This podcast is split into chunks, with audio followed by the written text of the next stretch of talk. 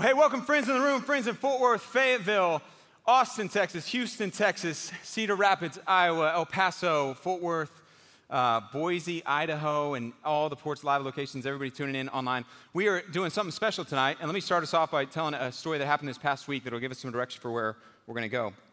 The, there's something that has come on the scene. I don't know if it's like, like the past two years, five years, or just I, I missed it for like a decade, and it's been here for a while. And it's called an escape room. Anyone familiar with an escape room?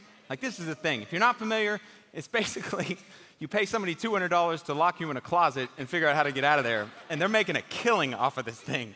And so I took my team, it's like a team bonding experience. So this past week, we went to an escape room, Escapeology, right in the heart of downtown Dallas or uptown Dallas.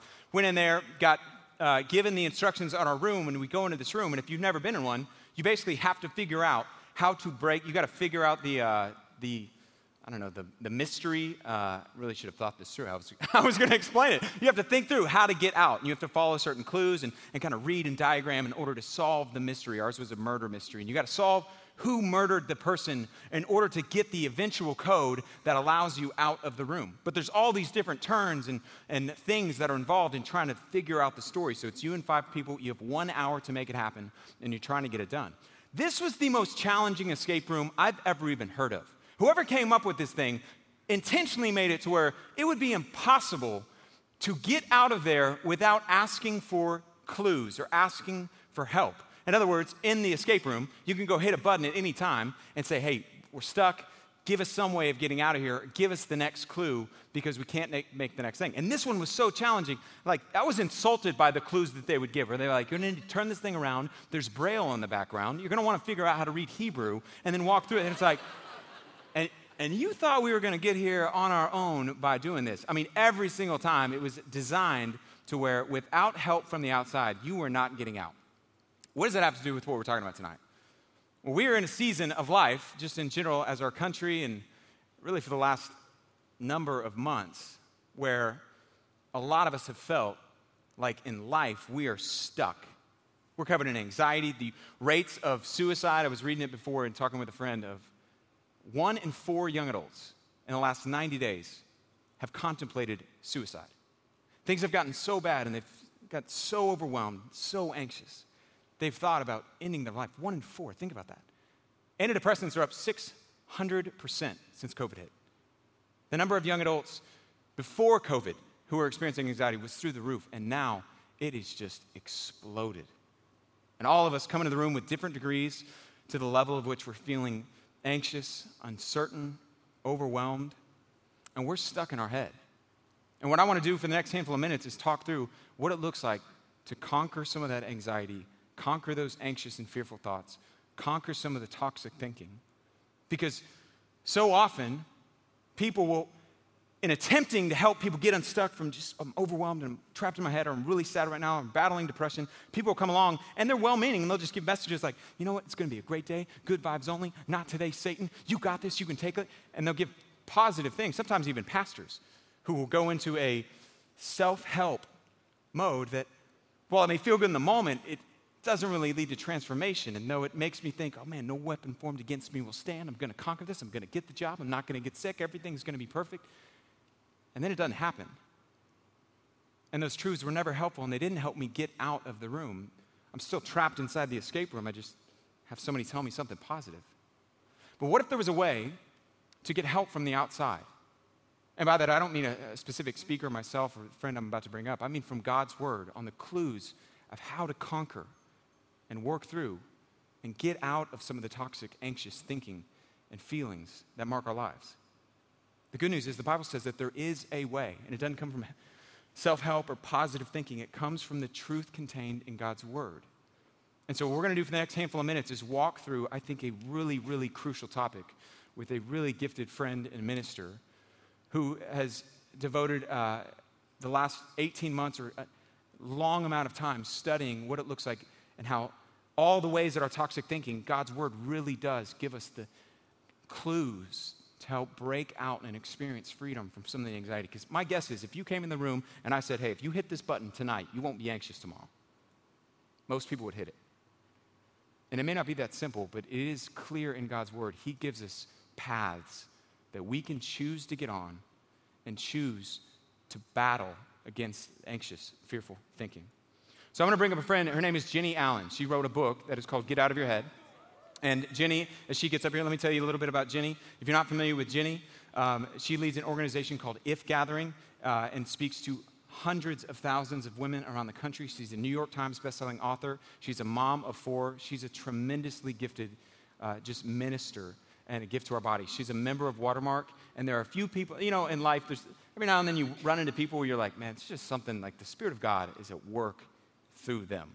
And Jennie is someone that every time I'm around her, I, I just sense that and I see that, and I'm constantly encouraged. She wrote a book called Get Out of Your Head and was gracious enough as I just asked her, hey, we're all stuck in our head. Will you help us just talk through? Because you've put into word form practically how God's word helps us and why it's so important that we get out of our head. So, you guys welcome to the stage Jennie Allen.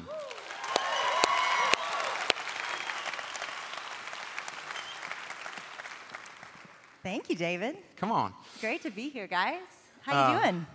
Man. Yeah. So, uh, Jennie, you wrote a book. Man, I left it down there called "Get Out of Your Head." In fact, throw it to me, JJ.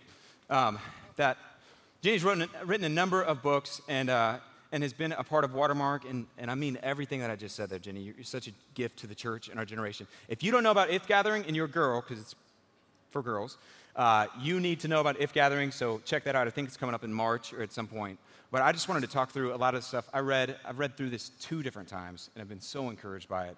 So I just wanted to talk because this generation in particular, uh, everybody right now is stuck in our head. We're feeling anxious. There's uncertainty. And though I don't think uncertainty is increased because we all live in 100% uncertainty every single day. Like everything is uncertain.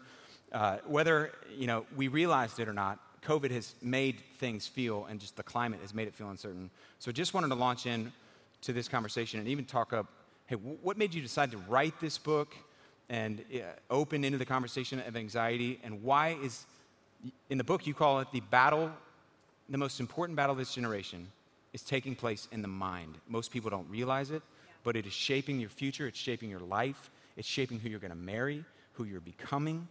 It's shaping all your life right now. So, just why is that so important? Why would you say that? And what made you even passionate about? So, there's a lot of questions in that. Yeah. Well, it, you know, this is the thing. I, I, this is so random. I'm going to start with a really interesting, funny story. So, one of my friends sent me an article in Cosmo where they talked about my book, which is really interesting because it is very Jesus. In fact, I even have a whole portion about it not being self help. So, it was very interesting that Cosmo shared my book. And what they said is, it's like Jennie Allen knew the you know what was going to hit the fan. So this Christian book is in Cosmo with a cuss word about it. And I think the funny thing is is I didn't but God did. Like, God knew that this book would come out two months before COVID hit. And, and I can't explain that. There's no way I could ever, you know, make this happen in life. You just know that there is a God that cares about people because this topic, it wasn't even the book I was supposed to write. I shifted gears two years before and wow. went to work and put my head down on this book and put another book compl- that I was almost done with to the side. And so God knew this the timing was going to matter and I start with that story because the timing matters and what he just said is exactly right. What happened is the lake drained and we all saw what was at the bottom of our lakes. And what was at the bottom of our lakes was a lot of mess. And, and so I think it's not new stuff. I think it was already there. But I do think that what we found was wow, I've been anxious probably for a long time. It may have, I may have been busy enough that I didn't notice, or I've been depressed for a long time, and we're starting to even consider like maybe I need to get some help. So I think that's what's pow- powerful about COVID. I don't think what you said was so right, David. I don't think we found ourselves in a unique moment that has produced a lot of anxiety. I think we found ourselves in a moment that revealed the anxiety we already felt. Yeah. So why why did you write it? Because even before, I know God had that in mind. But what shifted, or yeah. what led you to do down that. that. journey? I know you talk about doubt and that wrestle. Yeah. And I think that's part of the reason, but yeah. how would you say? Well, two things. So one, my daughter, Kate, is 18 years old. She's a um, freshman at A&M. And for five years, yeah, for five years, I'm a Razorback. Um, Just throw that in there. I'm a Razorback. It's hard, y'all. I mean, my, all my kids are wearing. I've got two Aggies. I'm like, what did That's I right. do? What did I do? God's anyway, people, man. Yeah.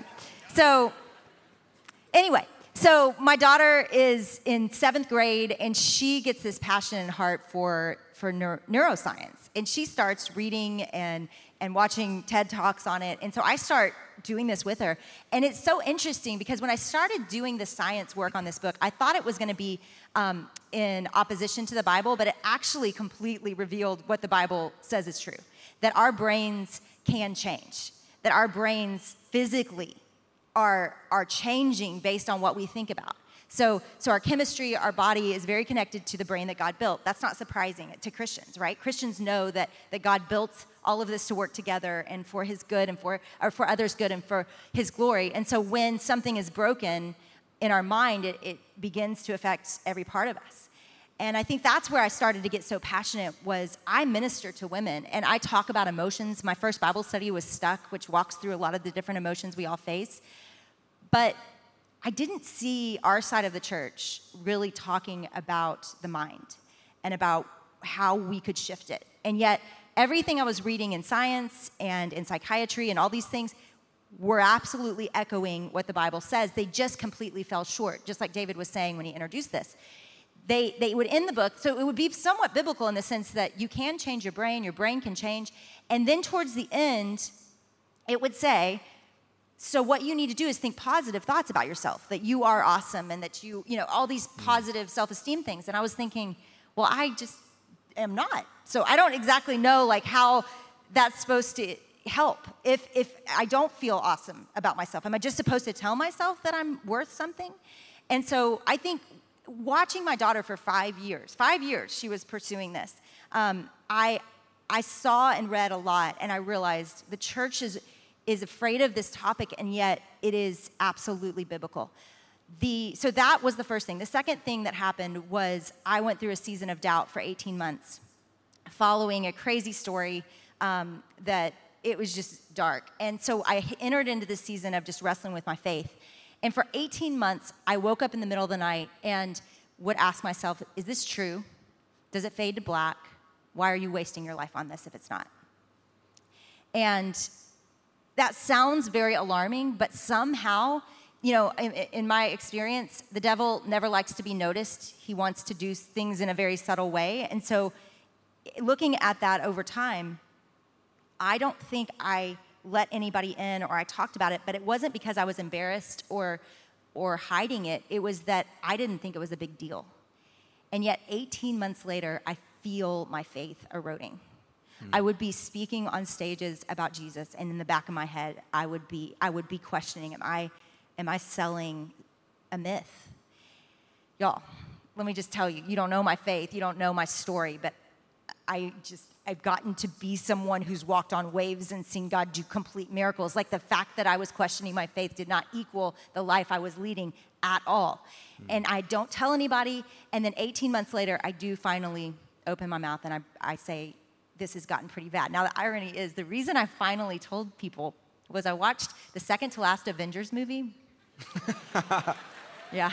and it's the one, I'm sorry if y'all don't know this, but you are really late, and I am not going to protect you from the spoiler, okay? At the end of the movie, um, the second to last one, y'all know what happens? The, they, the, like some of the superheroes and half the earth like evaporates into like dust. That's the worst. Yeah, it's a bummer. And then they let they leave you there. So I see that movie, you guys, and I, I go home and I, I can't breathe. And for two to three days, I'm having panic because that's what I'm afraid of. I'm just afraid it goes to dust wow. and that none of it mattered. And so finally, you know, I start talking, I'm realizing this is really affecting me. My fear of death, you know, I can't even watch a, a Marvel movie without having panic attacks. And so mm. I, I mention it to a friend, and what happens when I bring somebody into it so two things. First thing that happens is I said it out loud, and as I heard myself say, I don't know if I even believe in God anymore. That's how dramatic it was. Mm. 18 months of wrestling with stuff like that, it was dramatic when I said it. And as the words came out of my mouth, I started laughing. And I was like, that's not true. I believe in God. Like, I literally heard myself say what I'd been saying in my head for 18 months. Wow. And I said it, and I was so aware that it was not true. And my sweet friend that heard it, she watched, watches me live, and she was like, Jennie, that's not true. I've watched you live the last two years. You love and trust God. And then the second thing I said was, I think I've been under spiritual attack. Yeah. I mean, it was obvious, and I hmm. totally missed it. And so after that, to answer your question, I, I got angry. Like, this wasn't any longer just this situation of, you know what? We all think negative thoughts. Let's be authentic about it. What do you think about, you know, negatively? And, and what's your anxiety? Let's talk about it. It turned to war. I was like, no, no, no. Like, this is the enemy, and he got me alone in the dark, and he told me whatever he wanted. And I am not going to let that happen to half the church. Or, you know, there's a bunch of guys here. I'll, I'll bring you into it too. I'm not going to let that happen because if we are in a place where the enemy can tell us what he now listen i'm not someone who thinks the devil's under every rock that's not who i am i grew up in a church where they said don't talk about the devil too much and i took it very seriously till I read Ephesians and it said dark cosmic forces are coming for us. And I thought, let's just talk about it a little. and on this subject, I think we need to bring that in. And, and I'll tell you why in a minute because there's some scripture that brings it in very clearly that, that we are not fighting flesh, that we're fighting spirit, and we've got to recognize that, that there's a war for our minds. Yeah. So, to the person who's listening, because again, the degree of anxiety, stress, worry, fear that everyone's feeling um, is, is different, but it exists either in this moment right now, or you've had it in your life, or you're going to have it, or you're not breathing. And um, so, to that person who is sitting there thinking, yeah, but I, am afraid I'm going to be single for the rest of my life, you're just saying, stop. I'm afraid that I'm, I'm not ever going to have a job that is inside of what I spent my entire last six years in grad school and my major studying, and I'm just supposed to be okay with that, or I'm not supposed to be anxious, or I'm not supposed to feel those things. Like, what am I supposed to do with those thoughts? and we may be getting ahead of ourselves, but you mentioned something in the book that I, I, think is a really important, whether it's now or at some point injecting, and it is um, you framed it up as hey, one of the most important truths you have to know is, you know where I'm going with this? Yeah. Do you want to finish it? You have a choice. Is you have a choice. Yeah. yeah. Which, which I don't think most of us believe. Yeah, I taught this Bible study here. Some of y'all may have been in it. It was up to 150 girls in the chapel, and this was before the book was written. And and when I taught it, the number one feedback I got was I didn't know I had power over my thoughts. It is the clearest thing in Scripture. You could go find how many times, especially Paul talks about think, commanding language over our thought lives. It is so clear. Take every thought captive. The way that we change Romans 8, that, or not Romans 8, um, Romans says that, um, that we change by the renewal of our minds. So the way if we don't want to be conformed to the world and we want to be transformed, we're transformed by the renewal of our minds. So there is so much strong language about our minds being captive to us, right? Not we're captive to our minds. And so the idea of of that being true, that, that we have a choice, I think is beginning of freedom. Now that's not it. Like you can't just decide, okay, tonight, like before you go to bed, I'm not going to think about that. But you kind of can. So I'm gonna, I'm gonna read you some scripture, but, but before I do, I wanna address mental illness because I think where the church kind of can fail is they can say you don't have enough faith or you don't pray enough, mm. or if you're just positive, you know, this, this wouldn't be the case. The truth is, the fall, because of the fall, our minds are broken, our bodies are broken, everything's broken, our world is broken. And so the reality is, because of the fall, there is a true, you know, fallenness to, to our minds. And so it is not always as simple as pray more, have more faith. And, and I think that's where medicine and counseling can play a strategic role and be gifts from God in the right moments for the right people. But we cannot stop there because scripture is pretty clear that this is a war and we have to treat it as such. In fact, the language that Paul uses in 2 Corinthians 10, if you've ever heard the verse before, take every thought captive, let me, let me make it a little more complicated for you. So, the science, what it says is that you today are thinking anywhere from 8,000 to 80 or 60,000 thoughts a day. Most of the girls, I, I am on the 60,000 thought track train. Like, how many of y'all are like, I'm in the 60,000? I know some of the guys are like, That's a lot of Nope. thoughts. Just five thoughts a day. Yeah. Yep. Well, my husband was like, Jennie, your only qualification is that you think so many more thoughts than anybody else. That's your, that's your qualification to write this book. And, and so that idea that, that we have that many thoughts, and then there's a scripture that says, take every thought captive. That's totally overwhelming, right? Mm-hmm. Ta- I mean, what does that even mean? Like, I think about, you know, I start the book talking about this little bird that's just flying wild in our house, and it was the most impossible thing to catch. If, you, if I wanted to shoot the bird, it would have been easier than trying to capture a bird.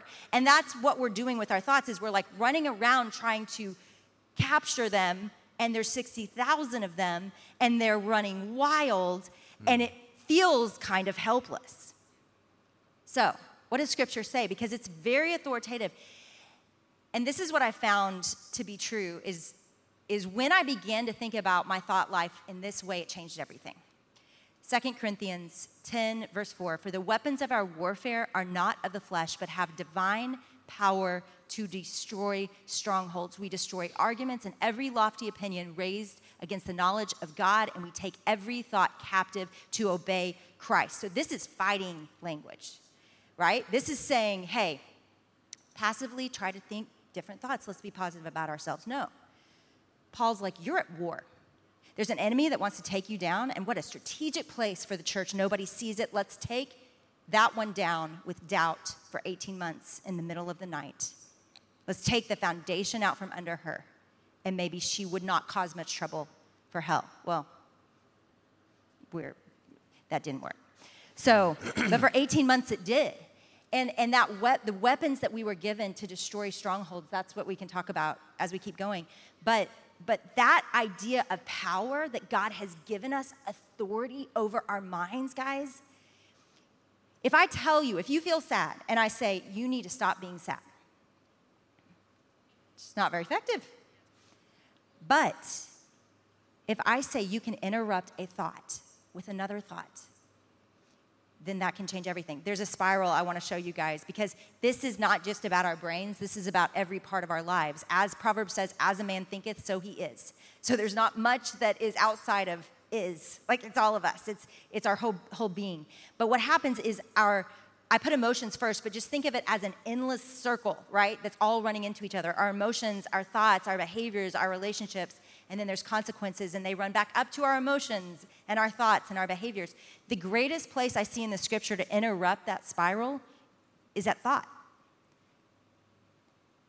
At that thought that you are thinking constantly, your brain is building little neuroplasticity places in it. Like literally, a city is being built at every thought you think of in a physical city in your brain.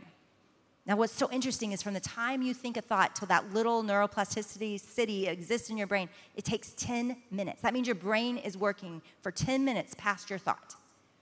That's really scary when you think of the fact that of our thoughts, over 85% of them are negative day in and day out. Research tells us 85% are negative, and over 95% of our thoughts are repetitive from the day before. 95% of our thoughts are repetitive from the day before. So that means that we are thinking the same negative thoughts day after day after day. And how do we interrupt that? Because for some of you, it has been, it has been decades. You're pretty young, a decade. and, and how do you shift? Because for some of you, those thoughts started because something happened to you, because a behavior was done to you, or you went through something. And, and how do we change? So, yes, it starts with what David said it starts with the knowledge that we do have a choice. And so, as I worked on this book, I was like, okay, take every thought captive. I've got to help all of these people take their thoughts captive. How do you do that? And so, that interrupting thought of, I have a choice. Y'all, I tell it to myself every day. You wanna hear something crazy? Today, I woke up this morning. I had a great time with the Lord. I went to the office. I had a great time with the Lord with my team at the If Gathering offices.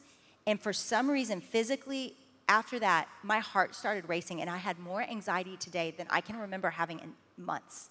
Like Like today, I have been in a stronghold of anxiety today. I couldn't put a, a name to it. I, I, didn't exactly know what I was thinking. Sometimes, you guys, it's just a feeling. You're, you're like, why am I anxious? I'm not thinking about something anxious. And so, what ends up happening, when I, I'm so glad though it happened because this is not something we ever just go, okay, I'm done fighting. Like, it's not something that you just slap a verse on and then it should be solved. It's something, y'all, God wants to walk with us, with us every minute of every day. And so, the fact that we feel anxiety is this beacon to say, come back to me. Like, you need me. You've gotten too far. You're running off. Come back. And so there's something about these struggles that, that are meant to draw us to Jesus. They're meant to be something that, that causes us to recognize, you know what, I need God again today.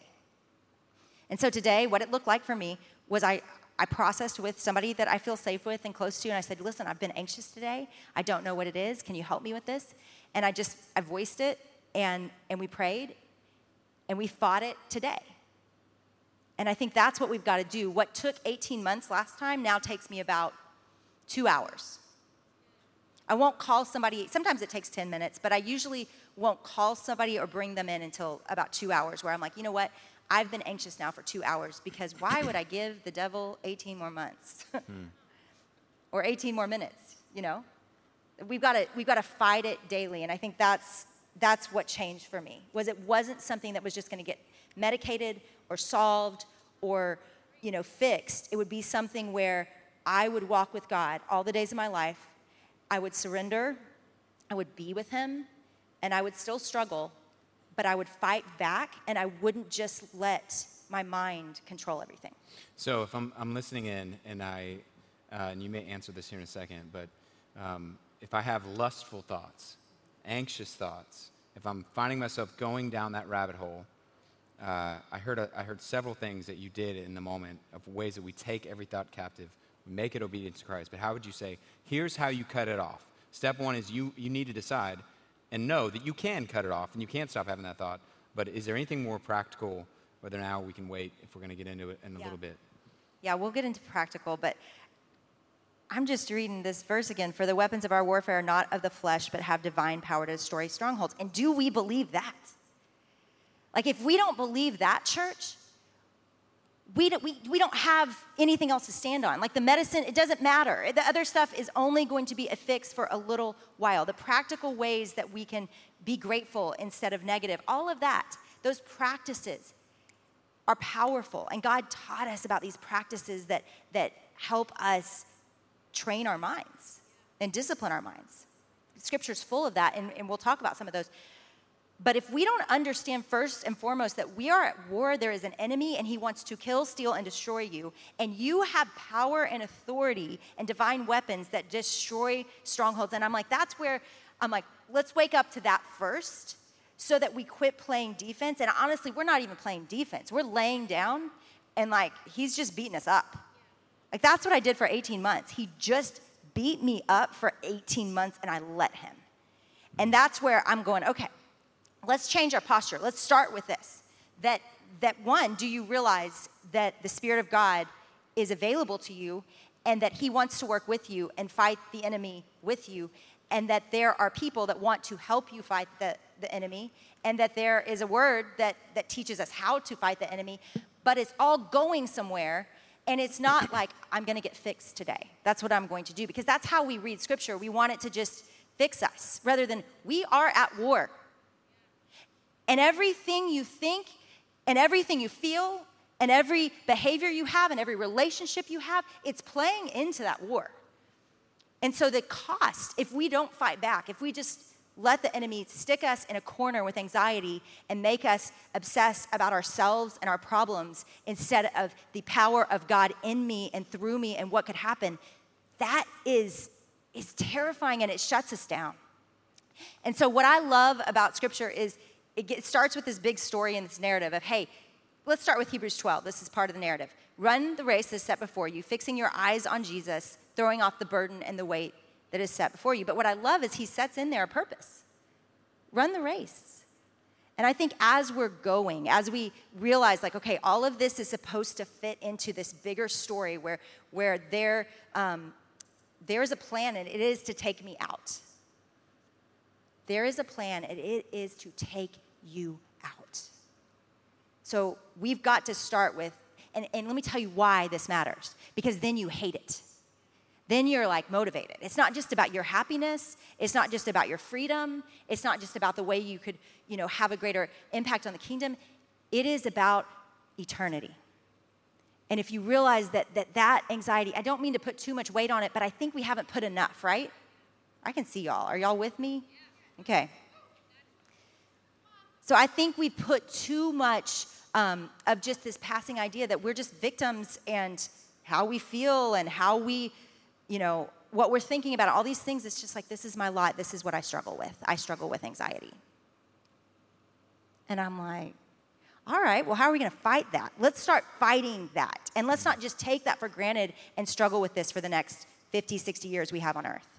And if we t- change our posture, then yes, there are some things we can actually do yeah. that help in that fight that, that Scripture is clear about. But, but I think what I, what I hope you hear from this and what I hope you take away is that you have a lot more power than you think. And what you'll notice, and I've talked to so many people that have, um, have processed this and read the book and, and gone through months after that and what it looks like for them, is that you'll start to sense that you're anxious, like I did today, and you'll say, you know what, I don't want to stay there, and I don't want my brain to stay there for more than a day.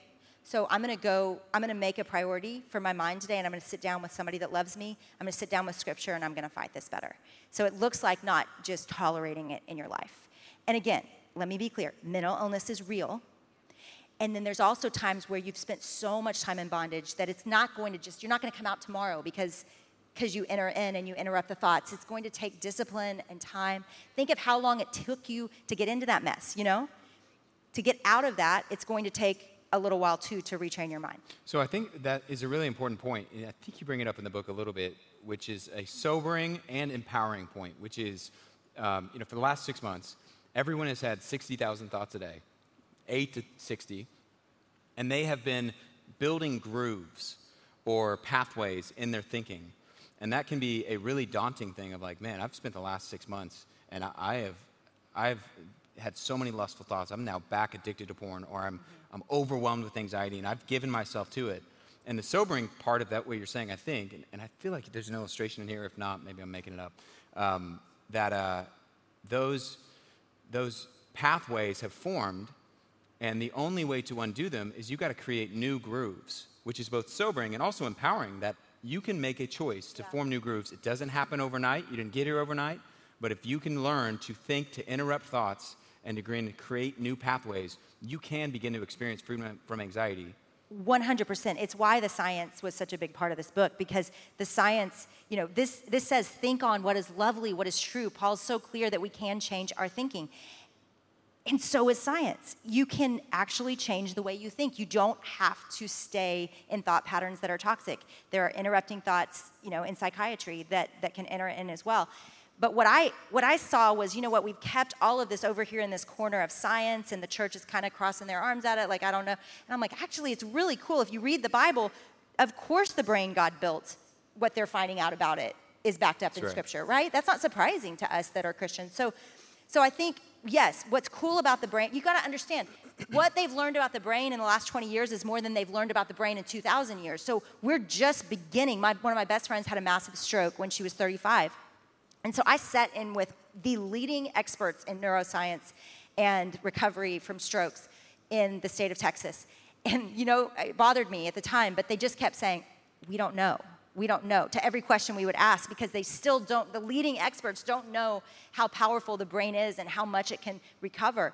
Um, but what they are continuing to find out in those 20 years is that, that the brain is is it repairs and it rebuilds. And so I think that's what we've got to understand is when Paul's saying these things about changing your brain, that you don't have to um, stay in these toxic thoughts, that you can think on what is true. Let's just take that one line. Think on what is true. That's what he says at the end of Philippians. So think on what is true. Just that. Think of how many anxious thoughts aren't even about something real. How many of your thoughts, you know, let me give you an example So I have a son. When I'm writing this book, he's about to go to college. Now he's a junior. When I wrote the book, um, I was obsessed with him making good choices and you know just sending him out on his own because no offense, but like frontal lobes are missing and like he's supposed to just go into the world. And so I'm, I'm, I, I, think about it all the time. I think about it at night. I think about it in the day. I, I obsess about it. And so my friend that's a, that's a counselor, I was interviewing her for this book, and, and she told me that, that every human has three lies that they believe fundamentally. And I was like, I have 1,000. She goes, No, Jennie, you only have three. That's the science. It all comes back down to three. And I've asked around about this because I just still don't believe it, that it really is only three. But every person in science and psychiatry is like, yeah, it's like Psych 101. Like, this is, this is just human nature. Three lies I am helpless, I am worthless, I am unlovable. I am helpless. I'm, i mean, about ourselves. I am helpless, I am worthless, I am unlovable. And so she's sitting there counseling me, which was awesome. It was free because I was just interviewing her. I tricked her. And so she was like, So give me an example of one of your, one of your worries or one of your fears. And so I, get, I told her about my son. And so she said, Well, Jennie, so, so what if he makes some bad choices? And I was like, Well, if he makes some bad choices, then, then he might end up marrying somebody I don't like or getting pregnant and then having to marry somebody. And, you know, I just start playing all this stuff. And she was like, okay, then what? Then what? And, and where I ended was prison.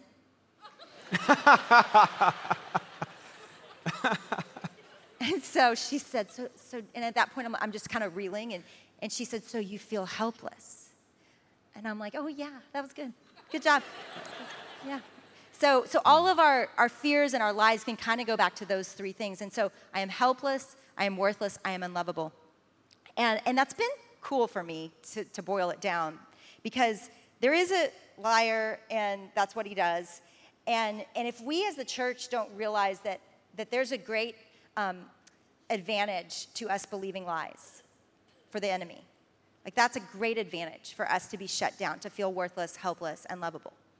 Now, what's interesting about those three lies is there's a little bit of biblical truth in them, right? Like we're grasshoppers before God. I mean, you could find, you know, stories about the fact that, you know what, we are a little bit helpless. This is a little bit true, right? I don't know. Are y'all not? I can see you. Totally. Yeah? You're not? You're like, I got this. Um, we are a little bit helpless. We are, you know, there is something of like, yes, we're just passing through. Like there's this, so, and we are sinners. We're all born sinners. And so in that regard, we are unlovable. And yet the gospel, and it changes everything. And so what the devil does is he takes something that's a little bit true and he sticks it in our heads, and then we obsess about that, even if it doesn't look like those words. And then all of a sudden, we are shut down, we are insecure, we are addicted, we are coping instead of living, and we're useless. And so this is where I got excited is if we could attack this and go, okay, wait a minute. What is true about those lies? What is true biblically about those lives? I'm helpless. I am filled with the Spirit of God. I have given the Word of God that is sharper than any two edged sword. Like, I'm not that helpless. And then I'm not worthless. I was worth dying for. You were worth dying for.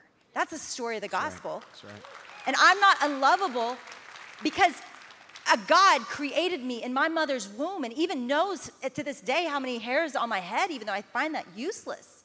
But, but He does. And and he, he delights over me. He even likes me, but that's because of the righteousness of Christ that I've inherited. So, mm. so that story is completely busted up with the Bible. And so, what Paul did in this was he was like, listen, fight this, destroy every stronghold because you have the power to do it. You destroy every stronghold because you have the power to do it. And, and that's where I, I again, I'm kind of stuck on this, David. I'm sorry, we can move on. But I just feel like if we understood the spiritual authority that we had over these lies, if we saw it the way that God sees it, we would not stay stuck in porn. We would not stay stuck in anxiety. We would not stay stuck in places where we don't belong as followers and children of God.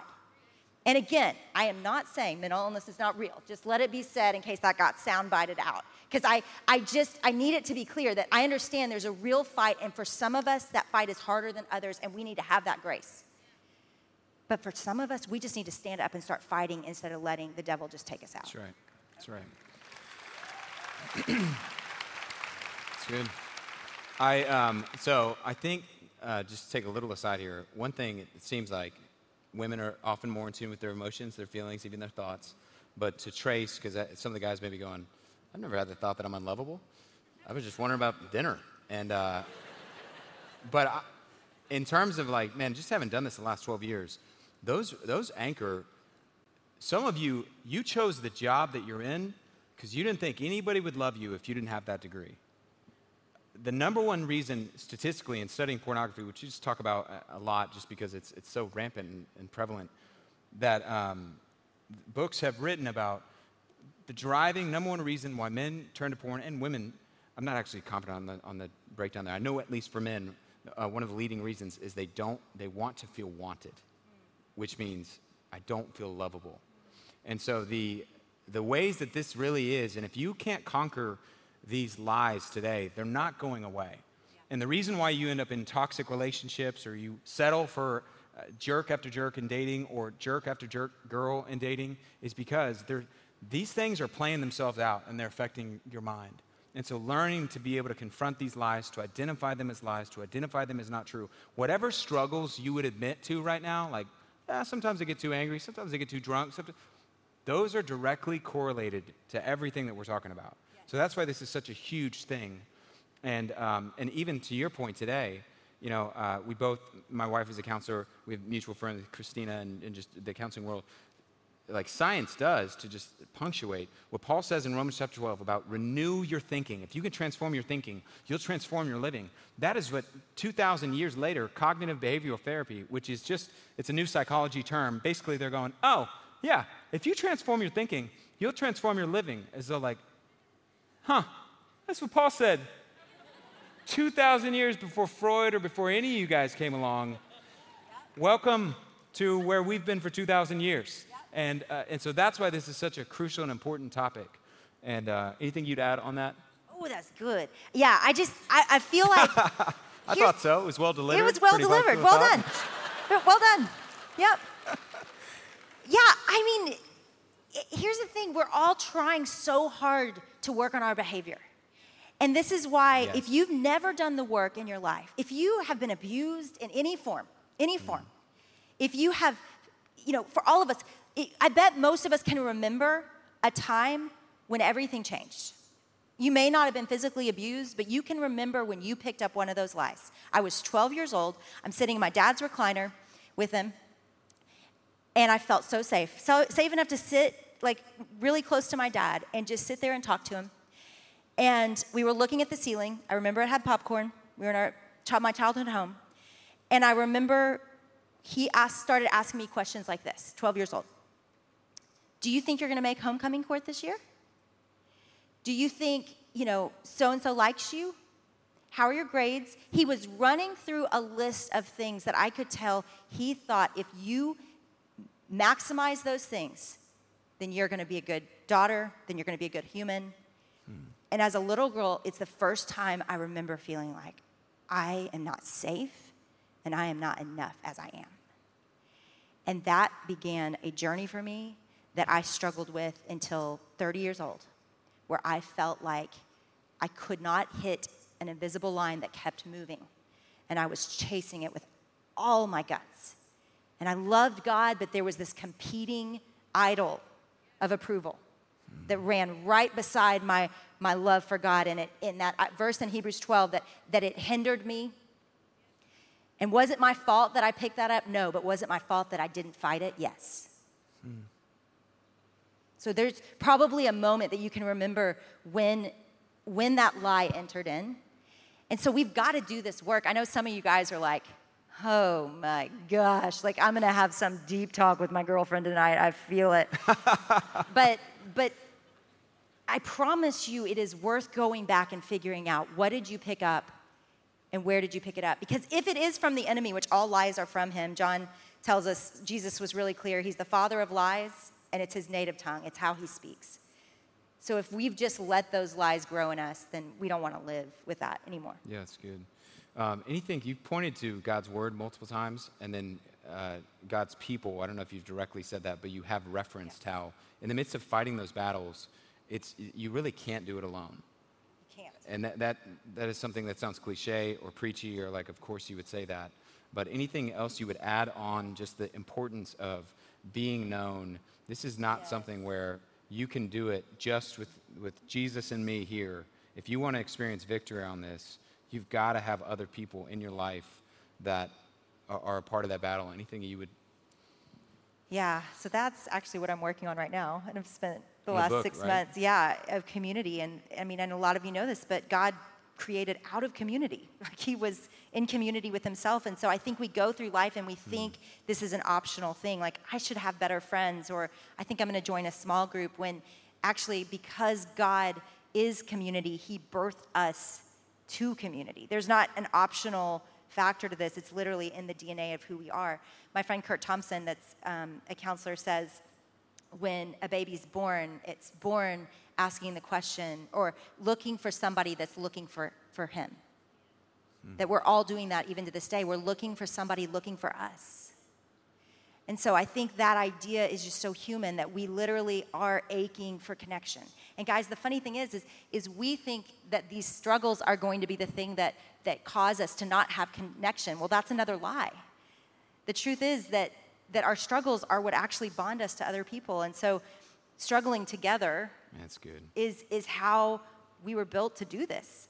And God knew it, that, that we couldn't do it alone. In fact, most of the scripture is not written to an individual, it's written to a people group. The New Testament to the church and the Old Testament to Israel. So, so it's just, we read it and we're like, you be a holy people. Well, okay, that feels hard to do, but together, as we're running after God, we become more holy. And so I think Watermark is so good at that. Our church is really unusually good at, at community. But I think all of us as Americans are very fundamentally bent toward individualism. And I don't think we even realize all the ways that it has changed the way we do life. And so my plea is don't do anything alone. Like as you are going, you, know, you spend time alone with Jesus. He did that, some, but a lot of his days was, were full of people. And I think that that was a pattern for us of living, that, that we got to be running together and we've got to bring people into everything we're doing. And I'm teaching my team this, you know, that, that they ask for help even if they don't think they need it, just because we don't do anything alone. We do everything in community. If God does not exist alone, then we don't exist alone. And so I think what begins to change as we live in godly, connected community, the way we were built, the way that Trinity exists, connected to people in a really deep, intimate way, is they know everything. Now, my good friends, they see it before I even tell them. They'll see it. Mm. They'll see it on my face. They'll call me out. This happened last week. Uh, we were at a little prayer gathering at my house, and I was trying to just get through the night because I had things I needed to do. And they were like, Jennie, your heart is hard. And I was like, my heart is bored, and I need to go do other things. and I'm going to steal that. and And I didn't say that exactly, but that's what I was thinking. Oh. And then they just don't leave me alone. And before I know it, like I'm crying and they're praying over me. And I'm like, okay, my heart was hard. Yeah, it was. And, and I love people that, that see us and that, that can't, they don't let us get away with things. But, but let me say this, because I do think one thing we could fall prey to is that being authentic is enough because I've, I've watched this happen over and over again where everybody's in their small group and they're all confessing their sin and they come back the next week and they all confess the same sin and they come back the next week and, and everything, nothing really changes. Mm. And I think that's where we've got to be better friends to each other and say, listen, we're going to go to war and we are going to take these tools, these weapons that God has given us, and we're going to implement them. And we're going to fight the devil for you, and we are going to pray over you. I mean, that night, my friends were praying for me with their hands on me just because I had a barely hard heart, y'all. Like that's this is how seriously we take this. Is is we're not going to get derailed by anything. We're not going to get derailed by anything. We are going to fight for each other.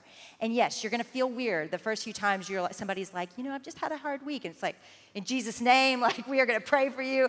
But it's, but I think we've got to start to one, get better at articulating what it is that we're fighting and struggling with. Guys, you too And then we've also got to get better at receiving people fighting for us.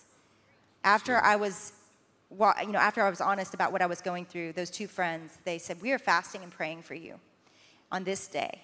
And I was kind of embarrassed, and I felt like I don't want them to take a whole day and not eat. Like that's a big commitment for me. Like I felt selfish and like, oh, it's okay, it's not that bad. And and then I was like, no, it's that bad. Let's do this. And so we all prayed and we fasted, and, and I received that. It was awkward and hard to do, but I received it because they knew that I was in deep and dark, and I needed somebody to fight for me. It's good. So, uh, what I hear, and essentially to summarize everything, hey, you're at war.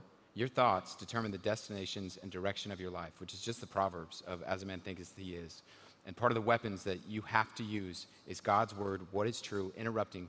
You have a choice and every thought you have, and every thought you tolerate, and every time that you allow thoughts to continue to take other thoughts and lead you on a path, you're shaping your future in your life. So go to war, and the way, part of the weapons that we have is God's word and being real with God's people and having really, uh, having real followers of Christ who are willing to call you out and say, hey, I'm, gonna, I'm going to war. I'm going to come over at 2 a.m. I'm going to come over, meet you. I'm going to text you every morning to pray for this, and I need you to do the same thing, and that's how we do that. Anything before I move us on to two final questions that are less related to this topic and more related to some of you and Zach and just your experience with this generation. Anything else you'd add on this whole subject before we move on? I just want to encourage you.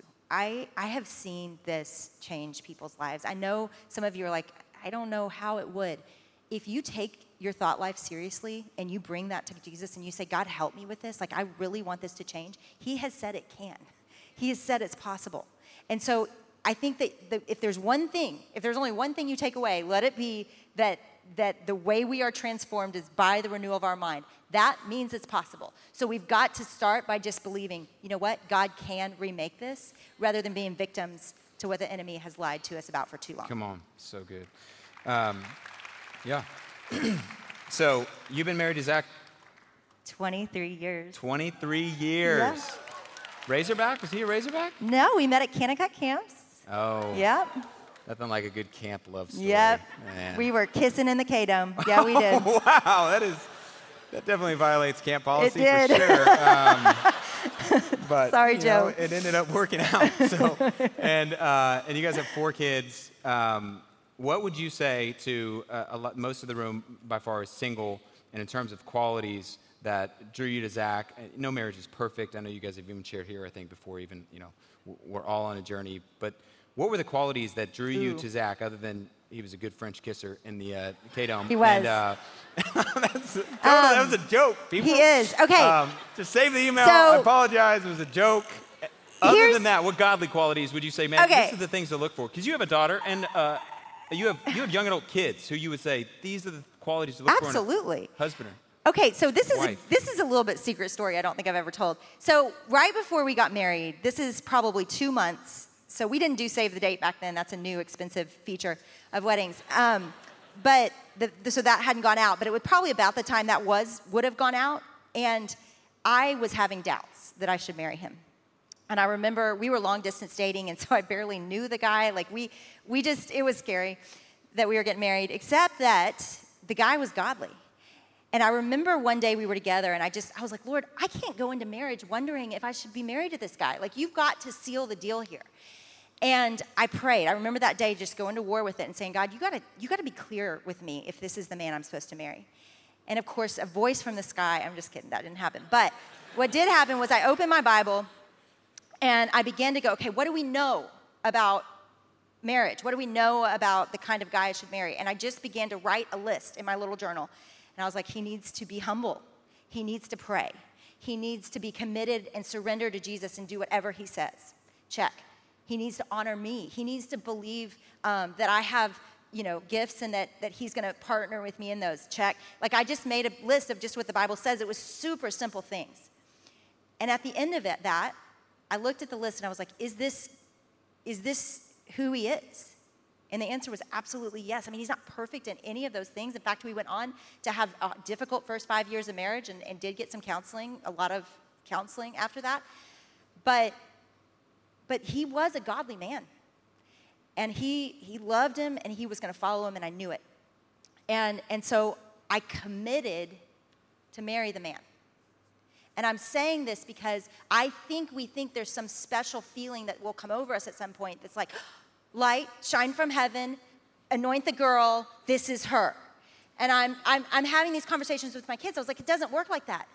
Look around and see who's following God. I don't know if you're attracted. Yes, maybe that's a part of it, but no, that's not really a biblical part of it.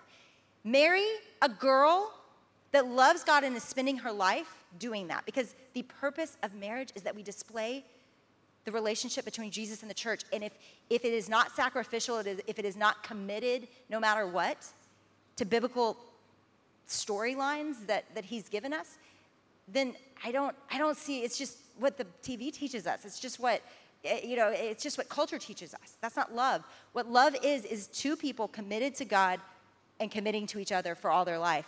And it won't feel, because here's the thing if you get the attraction, good, but it will go away. So it's like, why chase something that's, that's fickle? If you get a guy, and I did, if, and I was attracted to him at different times. But I did. He's gonna kill me. He's watching live. I Sorry, love you, Zach. baby. I'm so attracted to you now. Oh my gosh, I'm in so much trouble. But it wasn't. What, it wasn't. what did you say? Well, nothing. It wasn't. I'm not gonna repeat it. Um, but it wasn't about the attraction. It was that I just felt confused and I didn't feel sure. And what made me sure was not feelings that seemed to come and go it was the character of God that I saw in his life. And I think that is what has seen us through 23 years. And I look at him now, y'all, and I am totally attracted to him. Baby, I am so attracted to you. I cannot wait to get home tonight. But, but, but, it isn't about that even today. Because if that goes away tomorrow, I don't care. Like, I'm in this with this man to, to be for the good of people and the glory of God. So it's just a different way to view marriage, and we are such teammates, and we are we have fun, and we are running the race. But it was built on a vision of obeying God together, not on feelings. So good. Okay, last question, just as we wrap up. Your, your ministry is giving you a platform. You speak to hundreds of thousands, if not millions of people a year. A lot of them are young adults. You have young adult kids. Anything you would say to encourage, sharpen, challenge, just if you had a few minutes to just share anything with, with this group and those listening. I would say this that go build a life that is building heaven and leave the details out of that if you can look around at your life, and I'm not talking about vocational ministry, for goodness sakes, I'm largely ministering, we largely minister to Christians. You know, you guys are the ones in the trenches. What we're supposed to do is equip the saints for the work of the kingdom. I'm just talking about in everything you're doing, like spending it in this eternal story we've been talking about tonight. And and the reason I say that is, guys, I don't know how much longer we have before Jesus is to come back. And my sense is I'm spending a lot of time actually with Gen Z right now. That's a lot of who we minister to is college students. I'm looking at Gen Z, and some of you are, are in that category. And I'm going, we may be preparing them to usher in the kingdom. There's that sense in me of just, I want you to be Daniels in Babylon, and I want you to know God and to be disciplined and to care about, I mean, when, when that becomes the storyline, when you're like, you know what, Jesus could come back soon. The Bible, I work with Bible translation too, and Bible, I'm a, I'm a big translator for a, a people group in a jungle. I'm just kidding, I just give them money. Um, but, but I do think that in 13 years, they're saying that we're going to have reached every single language. 13 years, which is one of the things that has to happen before Jesus can come back. So the fact that we're closing in on almost everything that we would need for revelation to happen, for, for Jesus to come back, means that we should be taking our lives very seriously. And so the addiction, the distraction, the anxiety that I see in the church, I want to fight it not so that you can live happier lives, so that we can usher in the kingdom of God together, because we might just be up. Like it might be right. the calling of our lives. So take it all seriously take it all seriously because we don't want to be those that are sleeping when he comes back. We want to be those that are running and are, we're out of breath and we're not surprised. And we're like, hallelujah, I don't even have to die. Like I get to just fly up to heaven. You know? Let's be that that. And and I think if we could take it that seriously, you know, I just gosh, the world needs hope right now. And we could be that hope for them. So good. Would you mind yeah.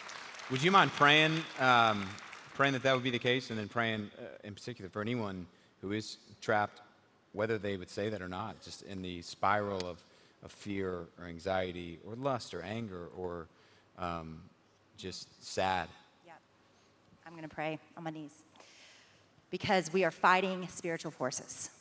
Mm. Because the greatest desire of the enemy would to cause every single human that hears my voice right now to be stuck and helpless and hopeless and distracted and addicted, checked out. And God, that is against your will for us.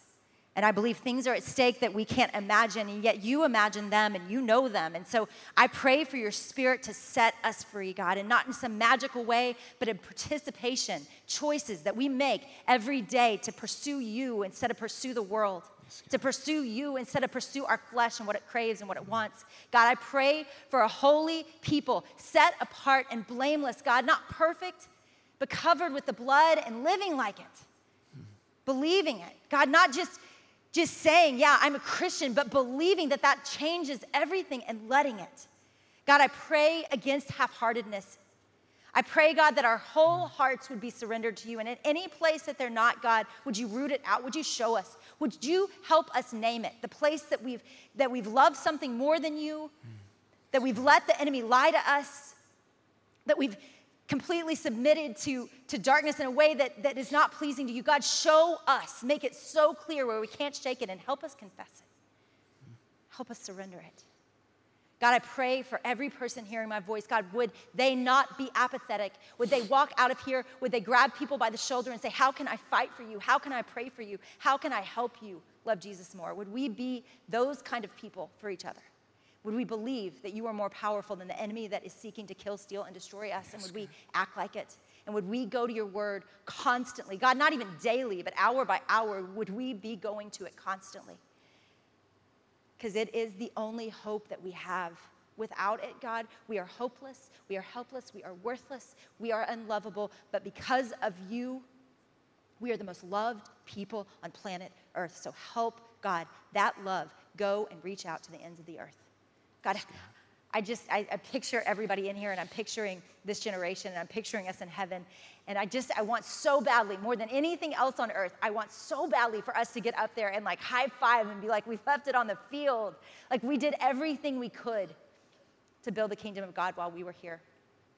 And so anything prohibiting that in me, in us, God, take it out and help us be faithful to choose you day after day. In Jesus' name, amen. Amen. Thanks, guys. Thank you, Jennie. You guys give it up for Jennie Allen. Thank you, Jennie.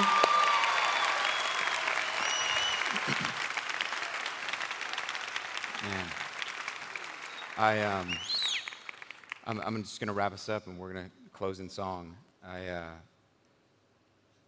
I think some of us in the room, we're in that escape room and you're in that place and you feel stuck, and I want you to know it's because you are. And it may be stuck in depression, it may be stuck in anxiety, it may be stuck in, in a pornography addiction, it may be stuck in a really toxic relationship, it may be stuck in that there's so much trauma from sexual abuse you've never told anybody about. It wasn't your fault, but you've never dealt with that. And now it begins to bleed out into your life. You don't trust people because of what your dad did and you're stuck. And you're in those walls, not physically, but inside of your mind and inside of your life, and it's impacting the rest of your future and your current reality. And you're going to be there and you're going to be stuck until you do what we had to do in that escape room where you're willing to say, Hey, I don't care. I need help. I need help. I need a clue. I need something from the outside to help me get unstuck. And you go to God's word and God's people and you know what you're going to find? You're going to find steps towards freedom. And you don't have to stay stuck. But let me be abundantly clear you're going to until you're willing to do what the Bible says is called surrender. I can't do it all on my own. I can't fight this on my own. You weren't made to fight it on your own. You were made to go to God's people, to God's word, and to say, I need help. And tonight is a chance for you to do that. And if you take those steps, your life and your future is going to change. And if you don't, let me be clear if you're 30, 10 years from now, you're going to be the same. That thing you're hiding, eating disorder, past abortion, shame and guilt you carry from thinking, they're not going away. If anything, they may just grow and grow until you're willing to say, I need help. And what you'll find is God, His Word, His people come rushing in. And tonight I wanted you to hear there are steps that you can take. But you got to be willing to say, man, I, I want to be free. I need help. Others of you, you're in a place where you need to know that you, the greatest thing you need to surrender is the fact that you think that you could earn a relationship with God. You've never put your faith in Jesus. In fact, you don't even know what the Bible teaches. You think the Bible teaches good people go to heaven, bad people go to hell. I just need to be a good person. This place has pretty cool vibes, and you know, they don't make me wear a suit in church. That's kind of cool. So I'm coming in here, and you think that God is angry at you, can't forgive you. You need to read your Bible and attend church, and then He'll love you more. Then you could have a relationship with Him. And you have bought a lie. The Bible doesn't teach that. It teaches not good people in heaven, bad people in hell. Forgiven people go to heaven. And the only way you get forgiveness is by putting your trust not in what you have done or what you did to be the thing that keeps you in relationship with God or keeps you out of heaven with God. That's never been what Christianity teaches. It teaches, you know who gets to have a relationship with God? You know whose life begins to change? You know who spends eternity in heaven? People go, I'm not enough. I surrender. If I'm ever going to have a relationship with God, it's only because of Jesus. I think I'm a good person, try to be nice, pay my taxes. Not enough. The Bible has never taught those things matter. It's never taught those things change how God feels about you. It teaches people who say, I'm a sinner. My life is full of messed up decisions I made. I have hurt people. I've done things I'm ashamed of. But because Jesus on that cross gave his life for me, paid for my decisions, my sin, all of those have been forgiven. God doesn't hold them against me. Any sin in my future, already forgiven. Because on that cross, the Son of God came to this earth, was crucified, was buried, and he rose again. And you know what that shows? He paid for all sin ever. He conquered all sin. He even conquered death. When he rose from the grave, it's like the check cleared. The credit card went through. It was more than enough. People who accept Jesus paid for their sin. Those are people who spend eternity with God. Those are people whose life changed. But you know what it takes in order to do that? It's a really hard thing. You got to say, I need help. I can't do it on my own. I can't do it on my own. And you know what? You can't. And God doesn't want you to. And he's done everything that he can to say, You can't. That's why I gave my life for you. If you'll trust in that, your eternity will change and your present reality will begin to change. Let me pray. Father, thank you that you are more powerful than any thought, any thought pattern, any cosmic forces of darkness, any enemy in this world you're more powerful than any evil that could take place in the hearts of people. You're more powerful than sickness, than sin, than death. You are victorious, and nothing can stand against you. And you have allowed us, through your Spirit, the weapons to wage war in the mind. So I pray tonight that those who are battling anxiety, they would experience freedom not just in a moment, but in a day by day, moment by moment, second by second, thought by thought, war. By holding on to what is true, what's noble, what's pure, what's lovely, what's right. You begin to create pathways and change the way that they think, and therefore change the way that they live, and you would set people free. I pray for those who've never put their faith in Jesus tonight, they would realize they're a sinner. They've done things that you, according to your word, you say, man, the wages of sin or the repayment for sin, the consequences is separation from God. Unless you're willing to say, I need help and I ex- accept what you did for me, that they would receive the payment your son gave, the Savior of the world, King of Kings. And they would find rest in your hands, in your plan, in your love. Father, we need your help, all of us. We've got 60,000 thoughts a day, many of which, maybe most of which, are not in a direction that's leading us to the life that we want. They're not captive to your spirit, so we ask and invite. Just plead that you would help us, God. Thank you that you provided your word and your people. Help us to go to war. We love you. In Christ's name, amen.